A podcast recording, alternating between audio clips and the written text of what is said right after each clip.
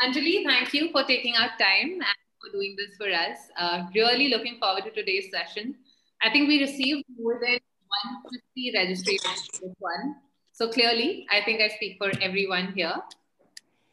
Um, for those of you who aren't acquainted with Anjali, I'm going to try to do my best to list down her very illustrious career trajectory. She's the founder of Avaana, a fund platform that invests in innovation-led models to achieve impact at scale. An engineer by profession, Anjali was earlier a global partner with Spencer Stuart and co-headed their Asia boards practice.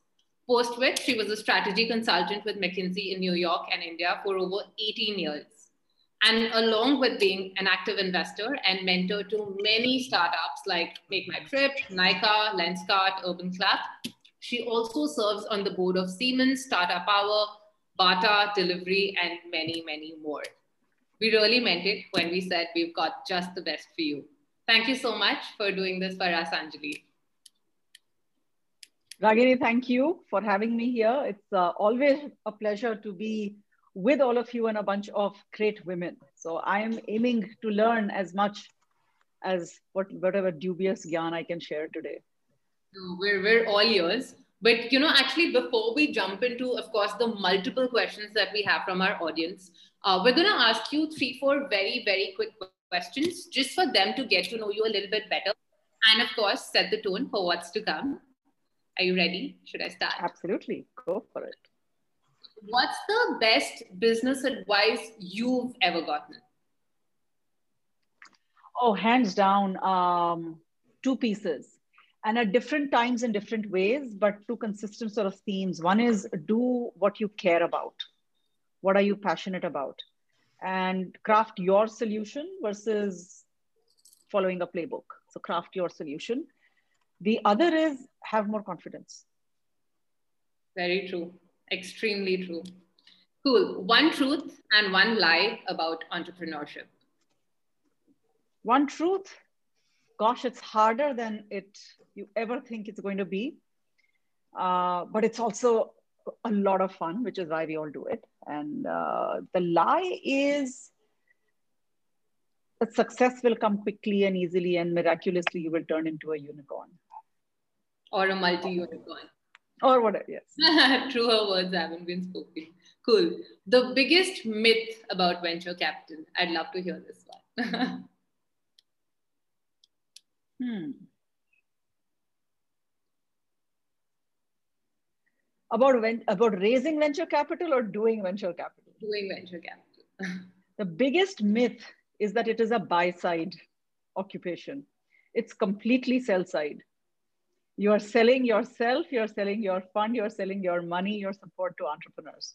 Trust me, entrepreneurs are the king of the hill and the queens of the hill, more importantly, Queen. not the VCs. Yeah. Cool. Uh, my last one on this one uh, a role closest to your heart in your career.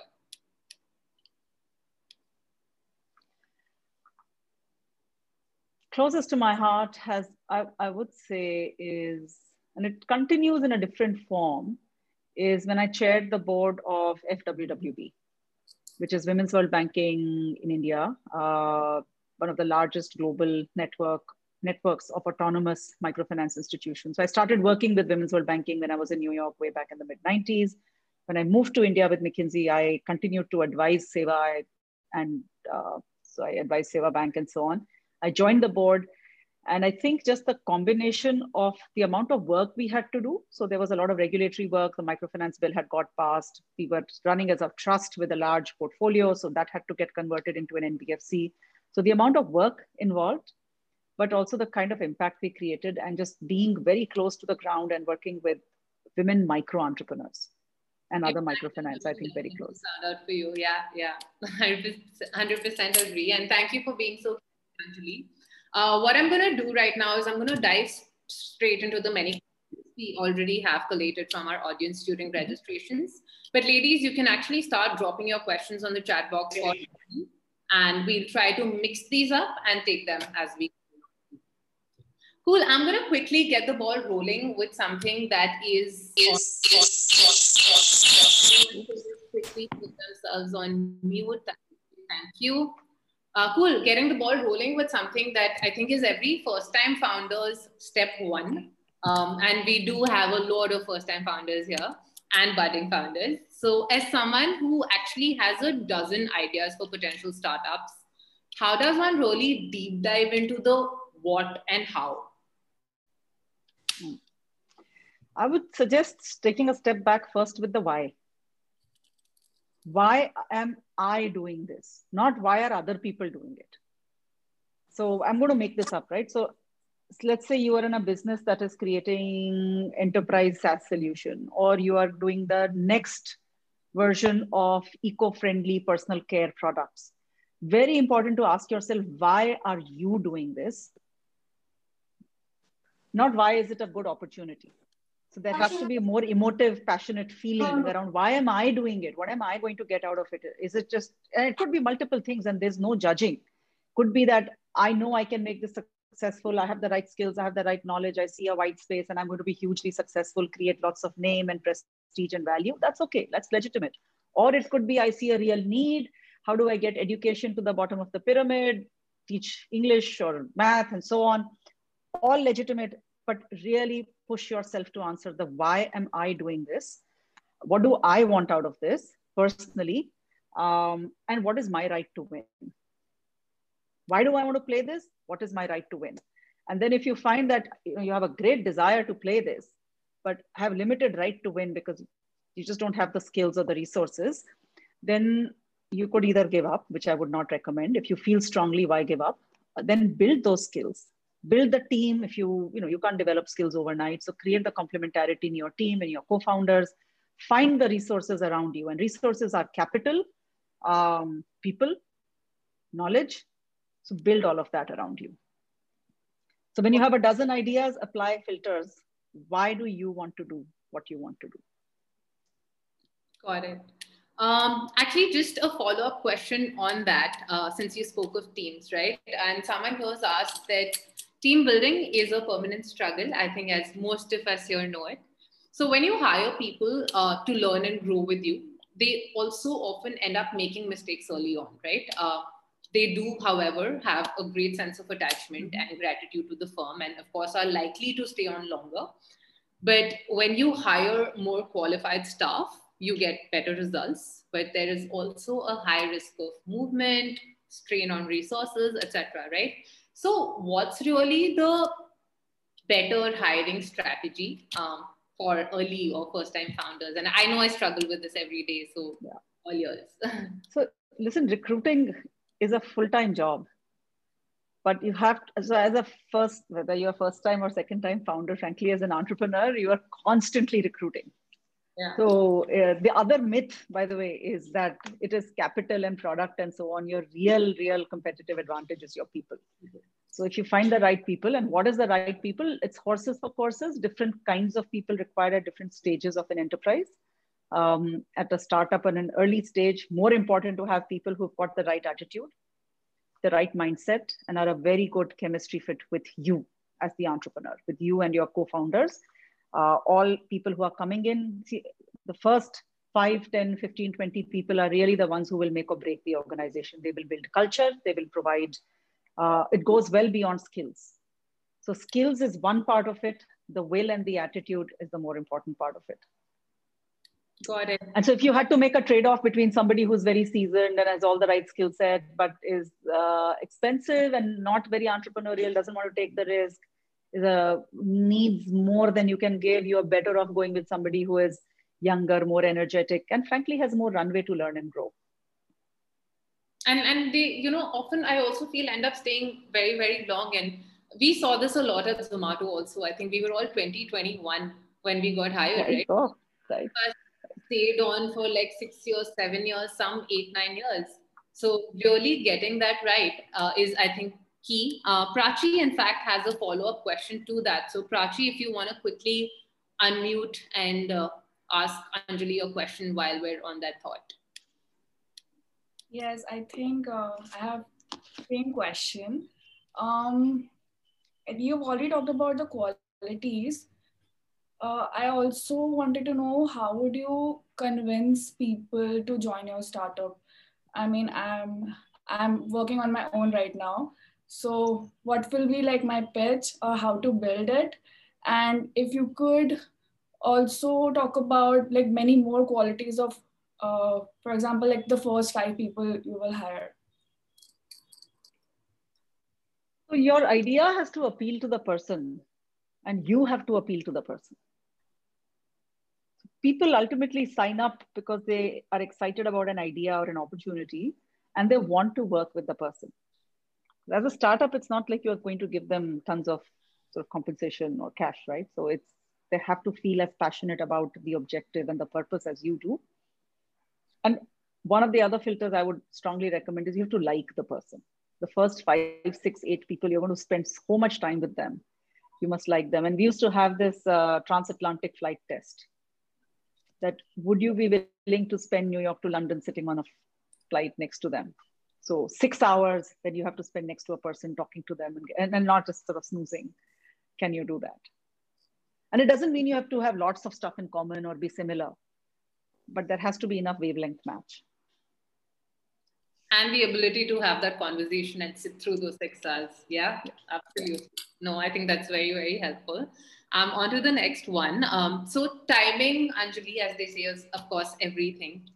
So when do you really know it's time to take that leap? I like this question already, and that you're you know ready to hit the market with your product or with your idea. And till when do you really wait to understand if your product is a success or has a future?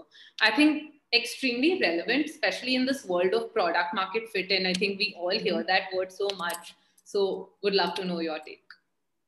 So two schools of thought on this. There are those who say you must uh, spend time, do the research up front, do the um, sort of the testing and the piloting before you really go to market because you really get only one bite at that apple.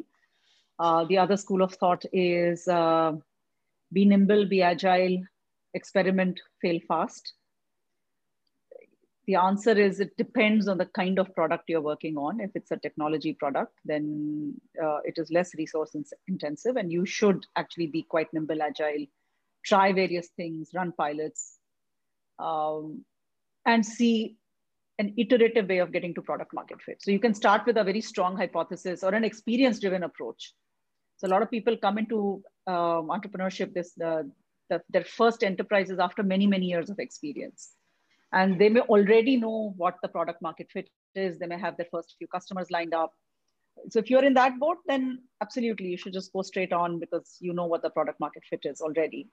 On the other hand, let's say again, going back to a personal care product, then uh, there is a little bit more fixed or sunk cost because you have to create the um, the formulation, the production, the manufacturing, and then the marketing branding to go to market. So it does require a little bit more upfront work before you hit yeah. uh, market. Got it. Um, Vandana, do you want to ask your extremely, extremely relevant question? hi, Anjali, and hi, everyone at Leap. Um, so, Anjali, uh, I'm a founder, and I often find myself, uh, you know, very burdened and lonely in uh, my aspirations and my day-to-day dealings. And I often wonder if it is time for me to rope in a co-partner or should that be a senior associate? I'm sort of always confused. So uh, some words of wisdom on that would be really nice. Um, if you can find a partner, do that right away. Okay. Entrepreneurship is lonely enough, and if you are the the core founder, you will have other co-founders, of course. But if you are the main founder, you're going to be lonely enough as it is. So having like-minded people with you as partners who are not who are capable of also taking standalone decisions and really being a good sounding board and a sparring partner for you. I cannot emphasize enough uh, the, the joy and the value that a good set of co-founders or partners bring. And they don't all have to be peers, they can be near peers. Okay. They can also be mentors, but somebody who is as vested in the success of the enterprise and your success as you are. Okay. And do they have to be, um, yeah, as you said, mentors, but are they part of your business then, or are they just people who are sort of cheering for you and supporting you? No, more than cheerleaders. So you can have mentors who are cheerleaders and, and just mentors, but the point I'm making is having thought partners who are as engaged and as vested in the business as you are. Right. So if you're not able to find a like-minded co-founder, an equity partner, so to speak, then see mm-hmm. who else is there around you to provide you that support. I've you know discussed this with a lot of people who I think could be potential partners, uh, mm. you know, in the business or in uh, in a lot of ventures that I'm thinking about. But I see uh, them as cheer. I see their attitude more as cheerleaders, and they sort of tell me that no, you are the one who should do it alone, and you have the skill and you have the vision. So nobody really sort of uh, wants to dive in. It could be the pandemic, you know, sort of making making uh, the sentiment different today. But uh, yeah, I don't know. But I don't find it. Uh, that means you haven't found a co-founder yet. It's okay. Yeah, Keep looking. Yeah. Great. Thank you. Thanks, Anjali. Well, that, but you know, I think very relevant question, Vandana. I, I remember talking about this too. I think even Mukesh Bansal in one of the last sessions that we held. Um, and I think he, I think he was just very about the fact that then they don't believe in your business, right? Yeah, that's, that's true. Yeah. yeah. Or they might believe in the business, but they're not willing to commit yes. to being yeah. operationally involved. Yeah. Correct. So yeah. Yeah. Another just a follow-up question that comes in my mind, uh, basis what Vandana asked actually, Anjali, is what's a good number? uh, of co-founders, right? Uh, what's or what's the right number as per you? Because I know you've seen lots of startups. So is it two? I know it's definitely not one. So is it two? Is it three? Is three or is three a crowd, or how does that work? Anything is better than one.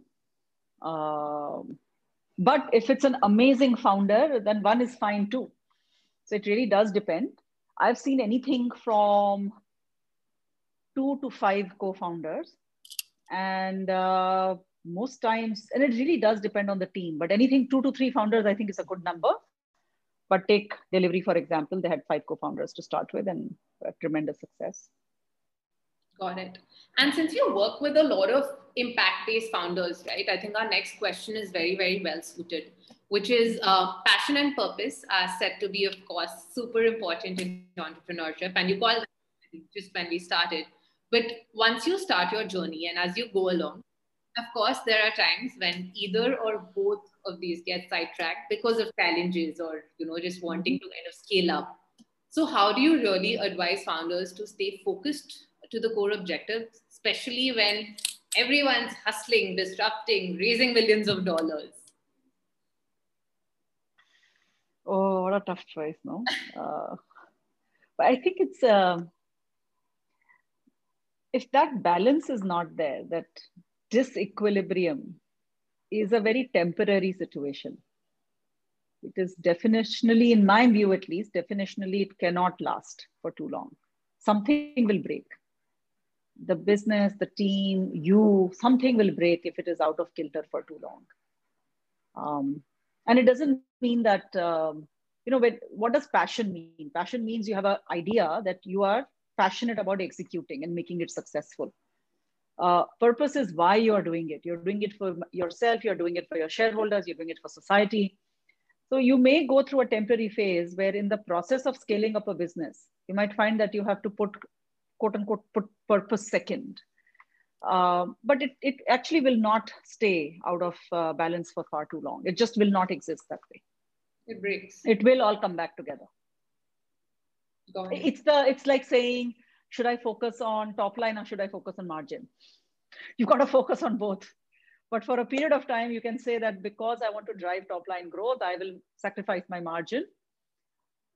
Over a period of time you have to get both. It means you will increase burn temporarily and raise more capital perhaps and dilute more. So all of those things will happen but eventually it will all come back in balance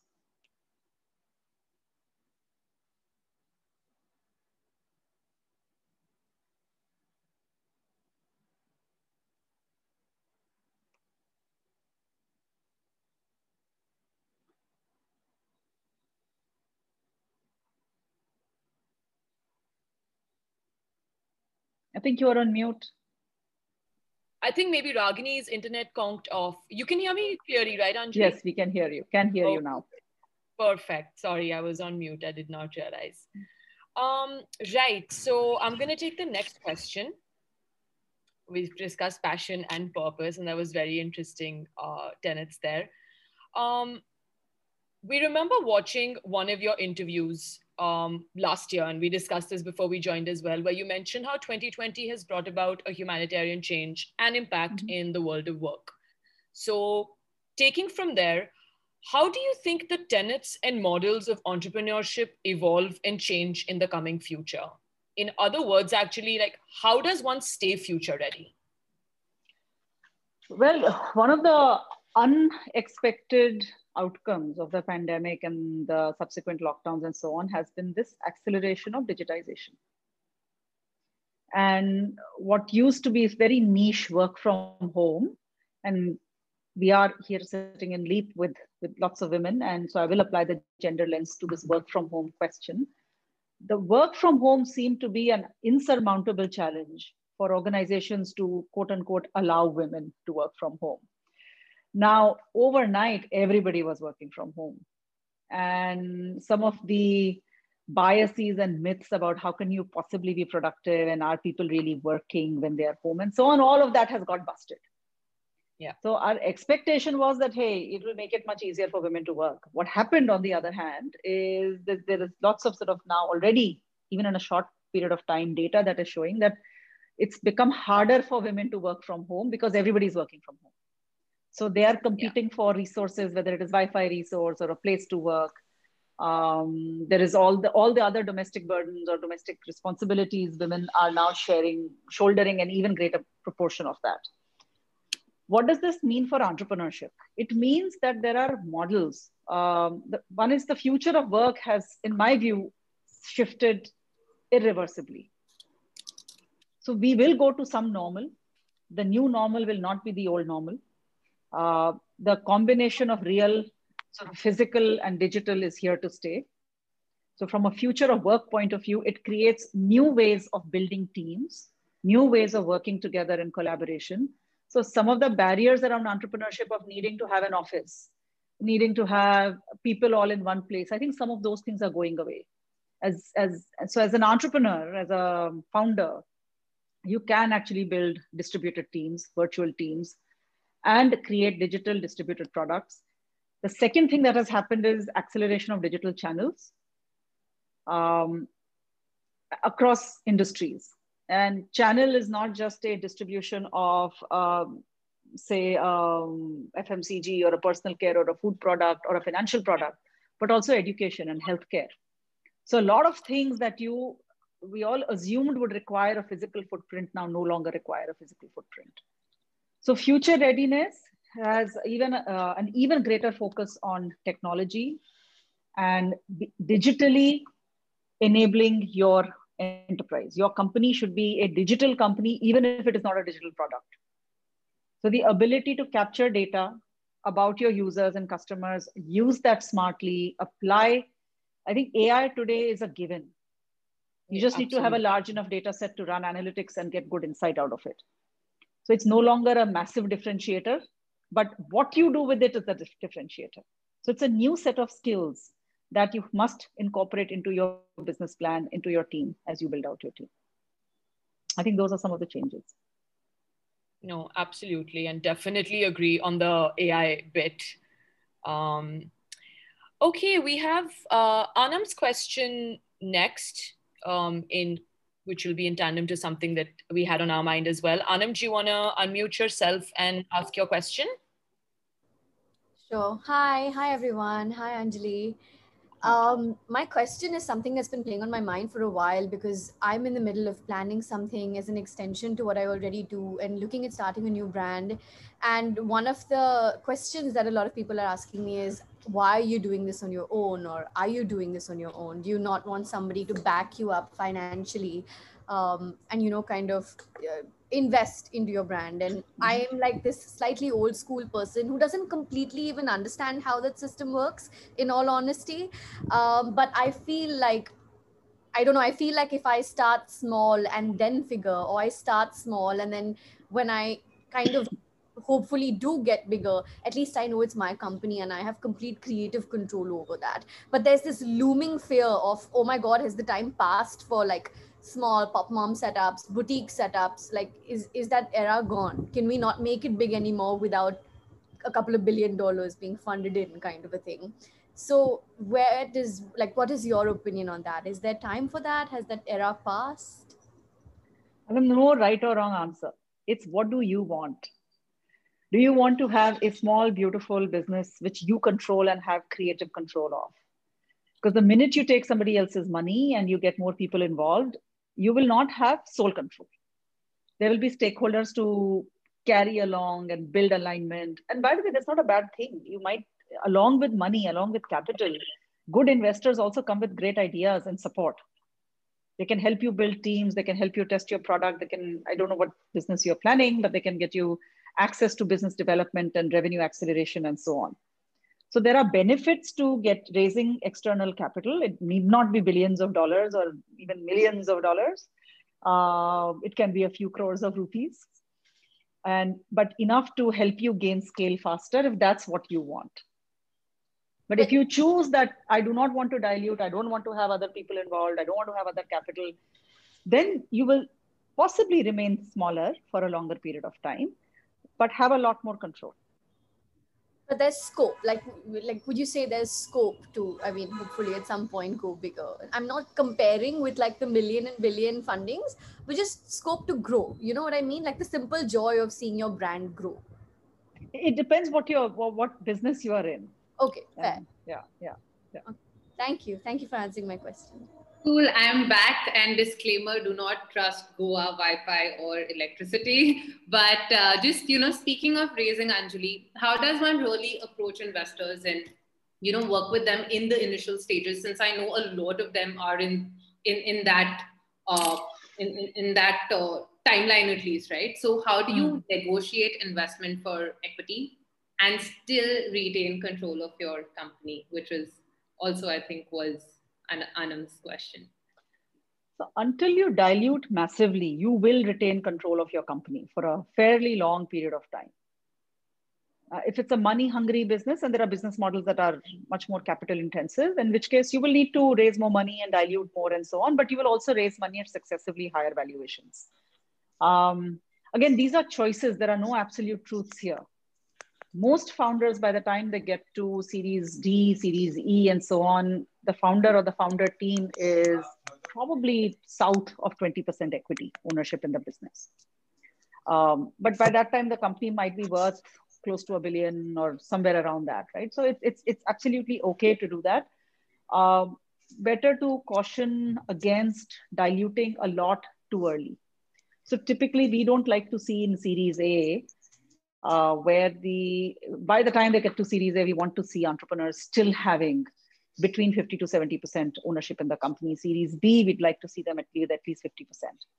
And in subsequent rounds, it is uh, quite normal, actually, it's becoming quite more and more normal for the founding team to get additional ESOP before the next round is raised. And incoming investors might actually ask uh, that that be done and that founding team continues to have skin in the game. Yeah. No. So how do you approach investors? You network like crazy, and uh, women tend to have less sort of smaller networks, etc. So hence, uh, using resources like Leap is very useful. Cool. Going to take Priya's question next. Uh, Priya, do you want to quickly unmute your question and ask? Yes. Hi, Anjali. Good evening, everyone. Am I audible? Just checking. Yeah, just slightly mellow, but we'll make do. yeah, great. Thanks. So, uh, you know, I'm working currently, but uh, always have this little hitch that really want to do something of my own.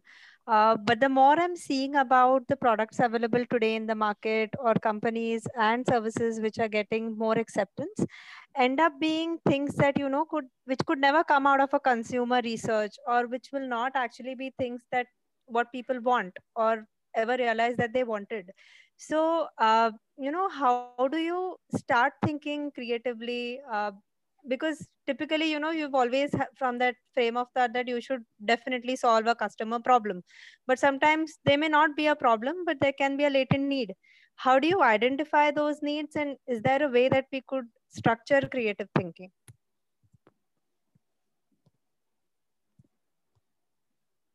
would you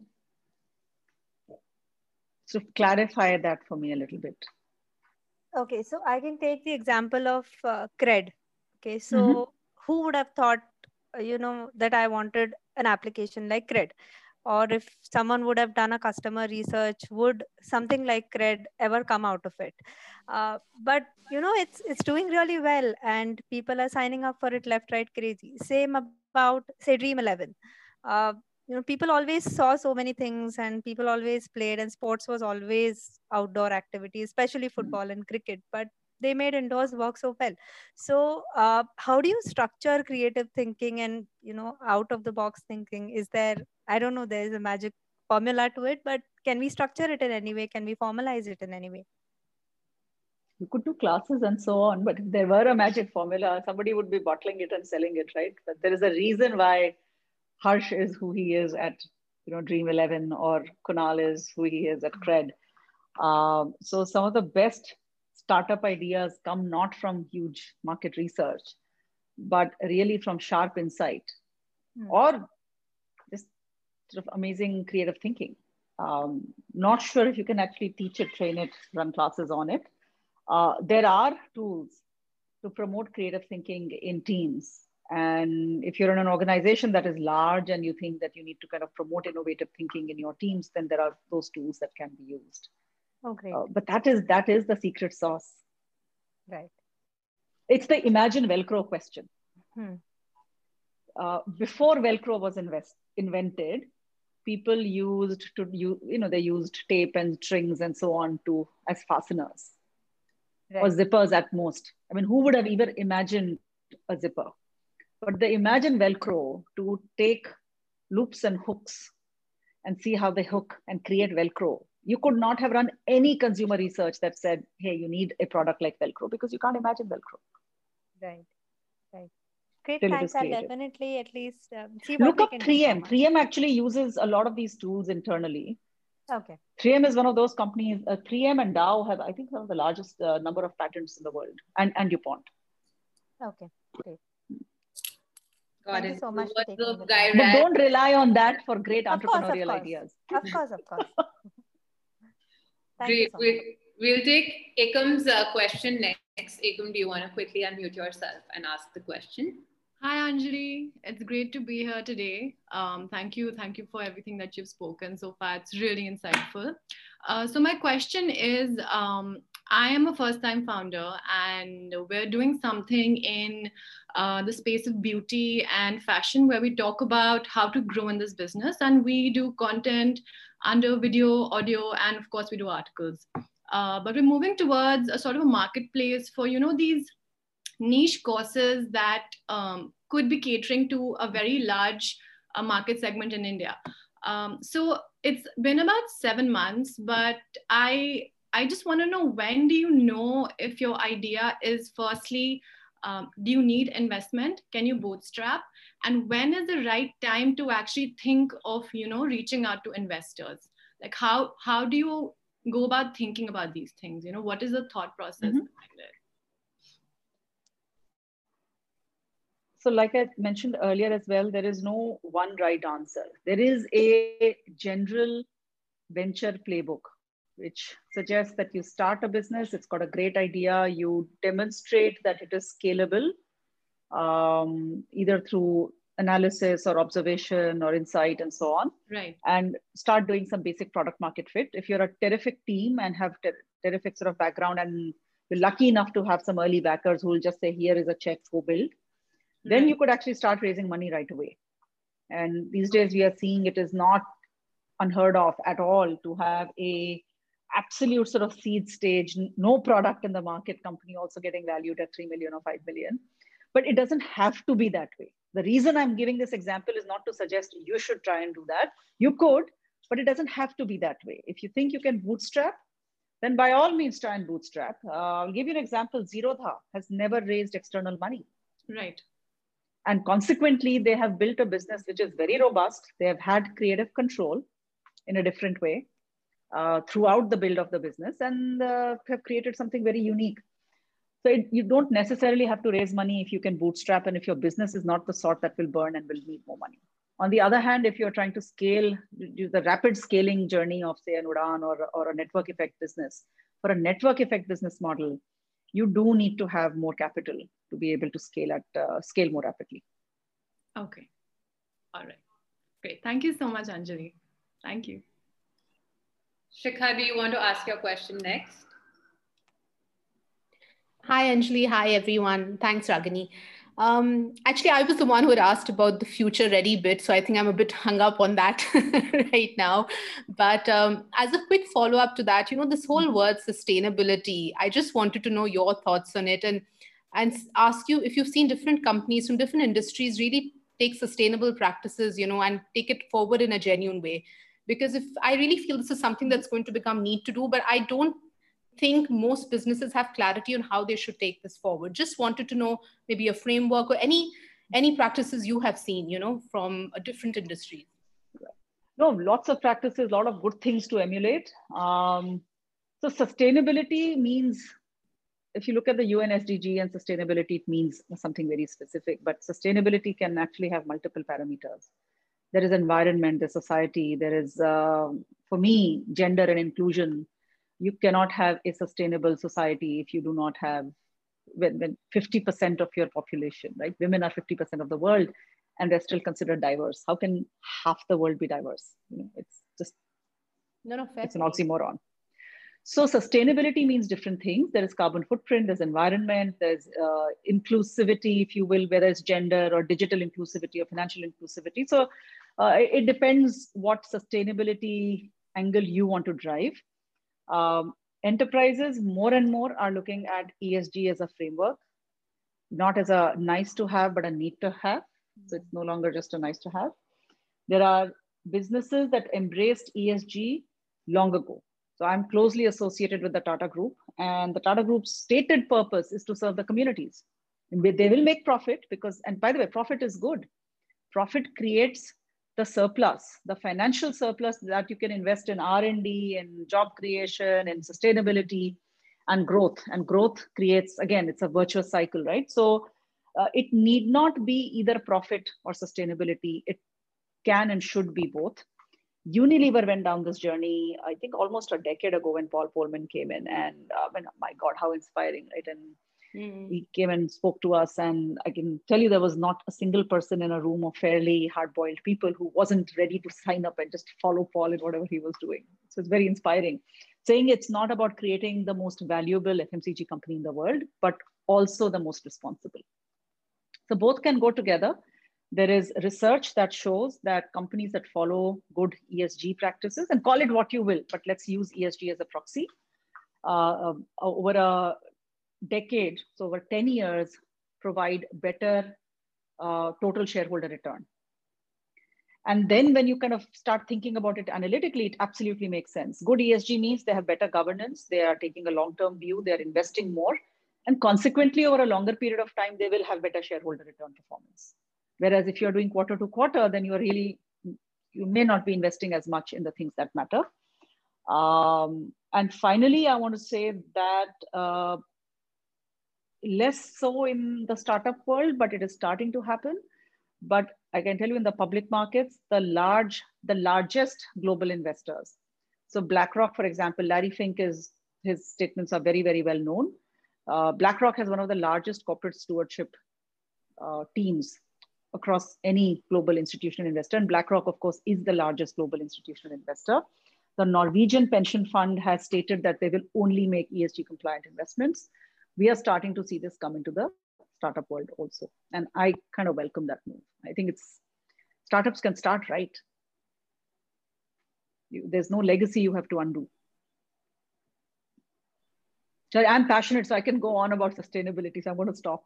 No, no, I mean, I just to pick I don't want to take too much of everyone's time, but I think maybe what is a good way is to have a good framework. You're saying, or let's say, um, milestone driven approach for the next five years, seven years, because, you know, especially I don't want to say I'm a sustainable brand till at least I have invested or done enough to, because that's where I think my worry comes. You know, we are all using this right. term, but we don't really, how much, I mean, because it's e-carbon footprint, like you said, it's inclusivity, it's people, you know, there's so yeah. much around it. How do you espouse that genuinely? I think that's where, you know, so authenticity is important. Yeah. And you can't be all things to all people. So if you're building a business and you want to do it in a sustainable way define what parameters of sustainability you are going to focus on.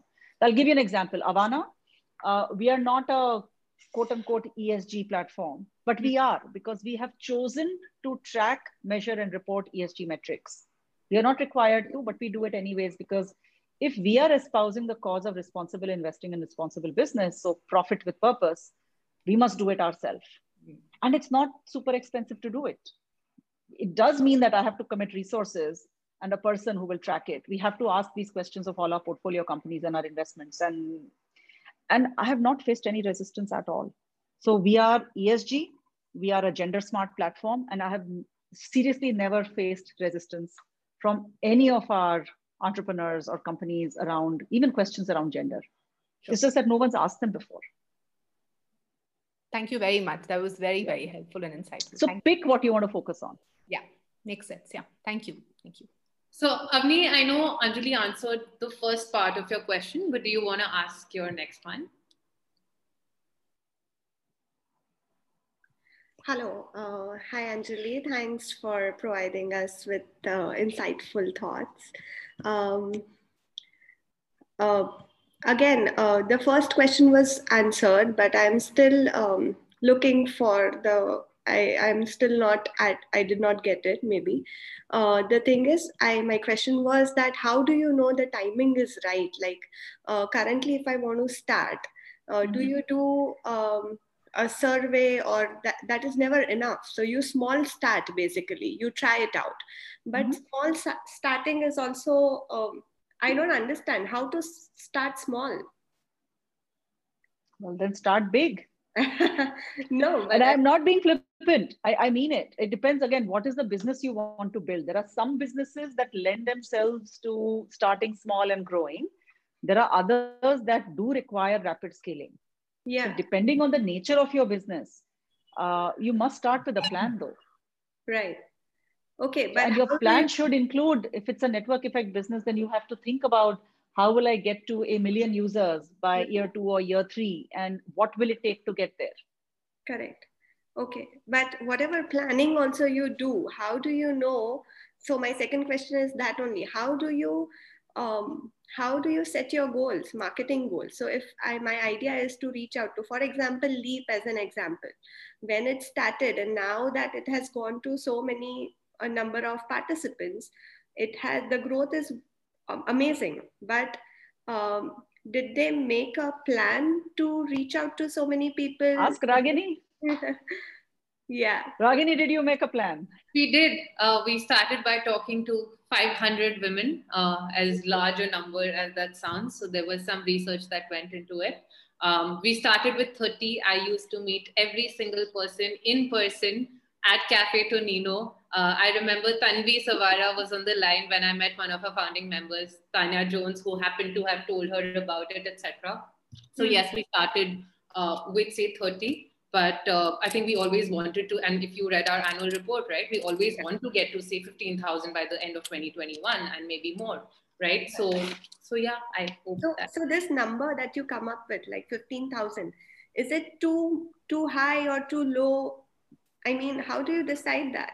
It's always too low in my head, and and that's how I think I should think also. But uh, I think we just we just kind of do that math on our thing basically runway, profit, all of that, right? Uh, the team has to grow. We're, we're 15 people. We were two people. Now we're 15 people. I'm sure by the end of the year, we should hopefully be 50, 60 people, right? So I think keeping all of that mind, what will really sustain us, uh, what will really make a difference. Uh, and you know, Anjali works so much with impact-based things and impact-based startups, right? And for especially a product like ours, it's very easy to kind of get labeled as uh, CSR and, and stuff mm. like that. But what really keeps the ship running is real hardcore money, which all of you all thankfully do pay because you see that value, right? So exactly. So yeah. So how would you decide? I mean, uh, if, if if for example you wouldn't have got your first 50 60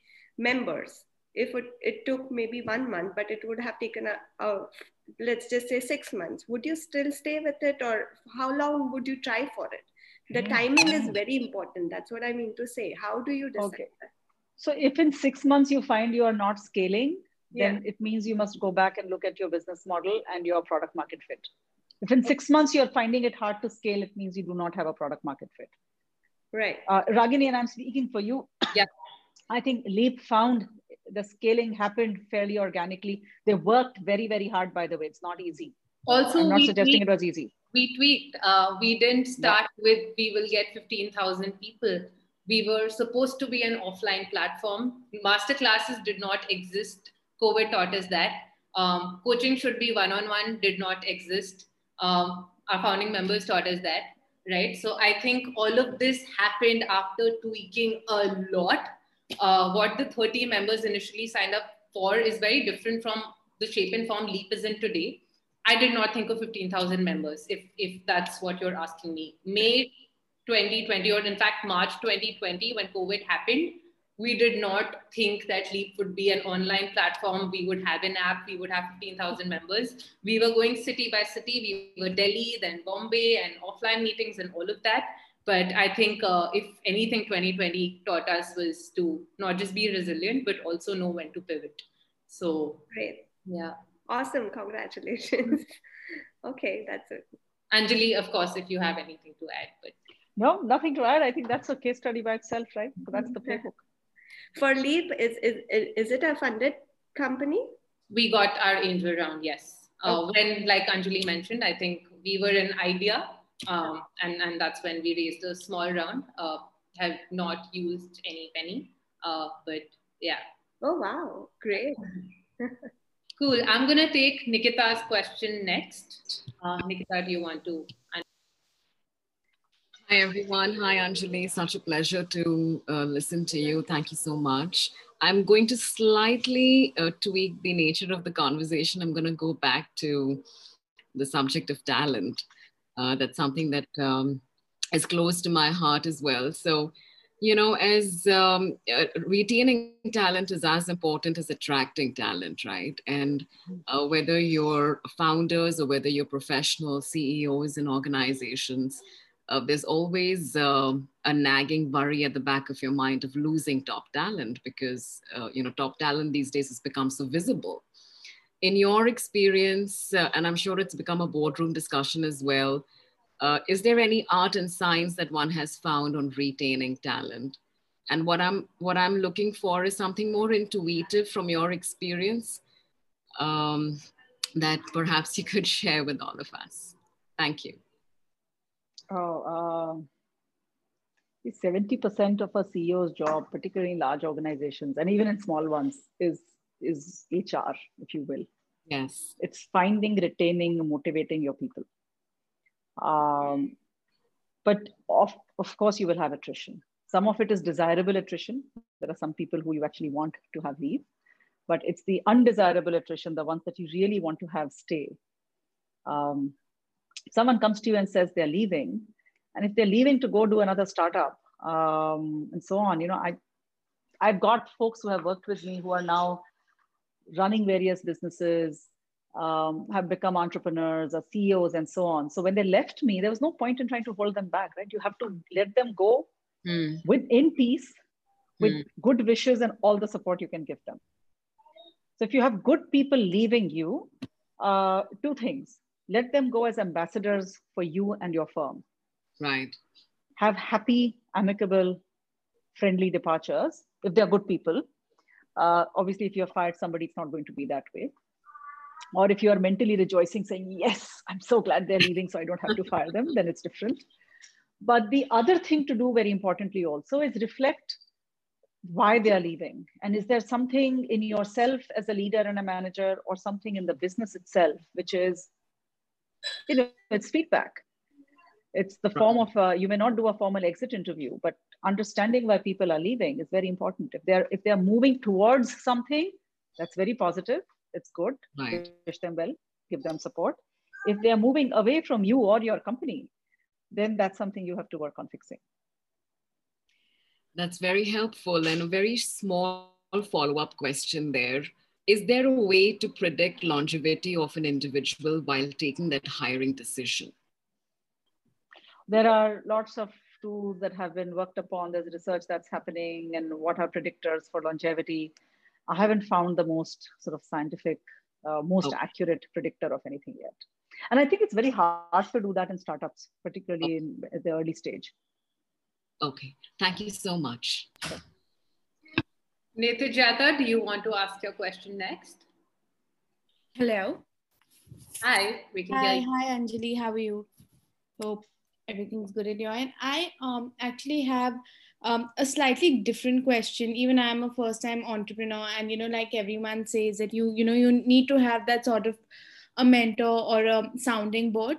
Um, in terms of networking, um, you know, I've been able to reach out to some good mentors, but I think uh, the same thing with talent, right? How do you reach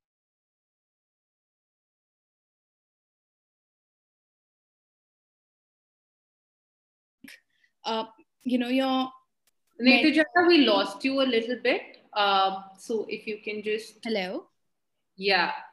So sorry, uh, my net is a bit unstable. I just wanted to understand, right, that even when you get in touch with a mentor, which is say, you know, through LinkedIn, and you have you're trying to build sort of a one-on-one relationship, you're not in an incubator or some sort of a program. How do you bring structure to it? Um, because you know, um, you try and do weekly calls or things like that. But for me, somehow it hasn't worked out, right? And I've gotten in touch with some really, uh, I think, sort of uh, well known people within the circle. But um, I just don't know, maybe uh, I'm not doing it the right way, but really, how do you milk, you know, their sort of experience and what should you expect out of them? What level of hand holding or what level of hand holding shouldn't be there? That's a great question. Um, with mentors, advisors, and so on, it's so important to set expectations up front. And uh, that said, it, there is no, again, there's no science to it per se. A lot of it depends on what's your chemistry with them and how committed they want to be. But there are some good questions you can ask. You know, what are the various things they're involved in? Will they be able to make time for you? Um, and be honest with them and yourself as to what is it that you're expecting from them. Are you actually expecting them to counsel you and help you grow as a person and as a leader and so on? Are you do you want specific business input? Do you want specific domain or technical expertise to come in? You want help in fundraising um, access to business development? So define some of that with them.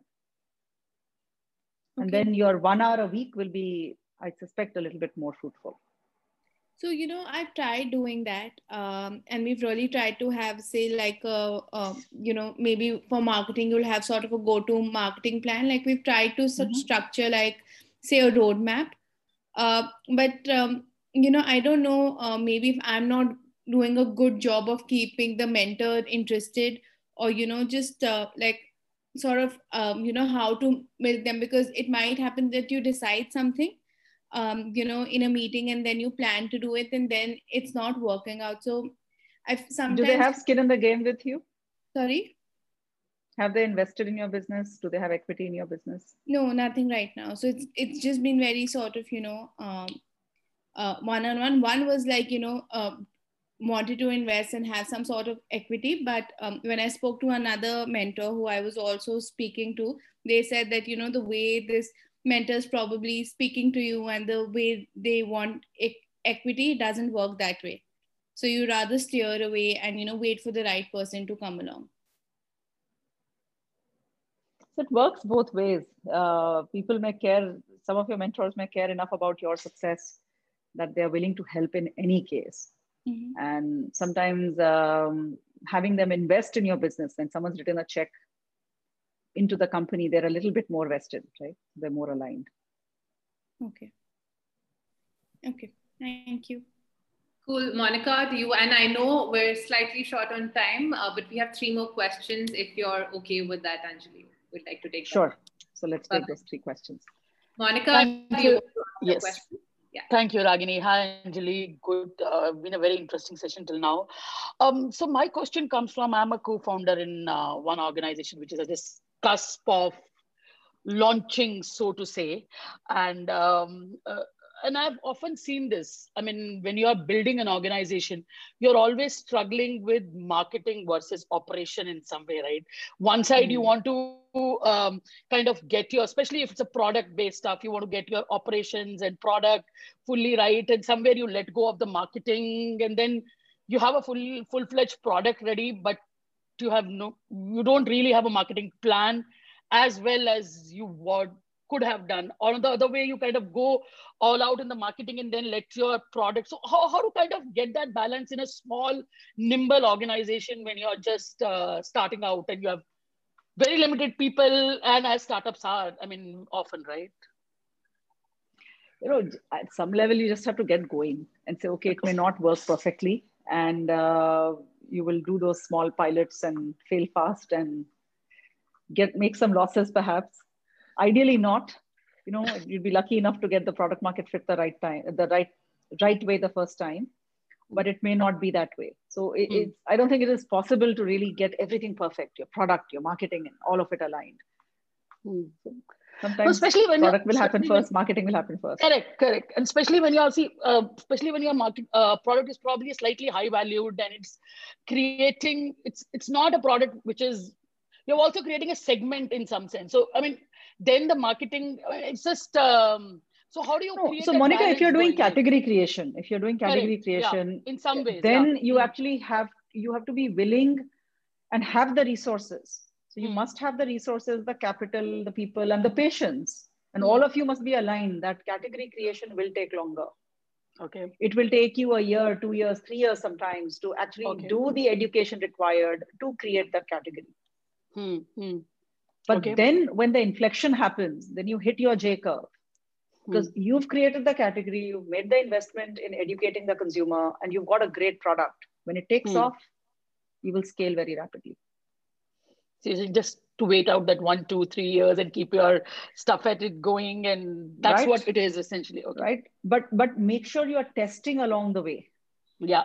Okay. Hmm. That there is a product market fit. Hmm.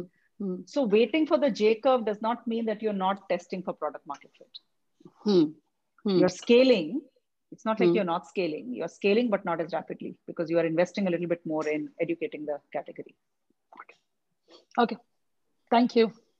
We have another question from a very, very interesting and young founder. Kamakshi, do you want to ask your question?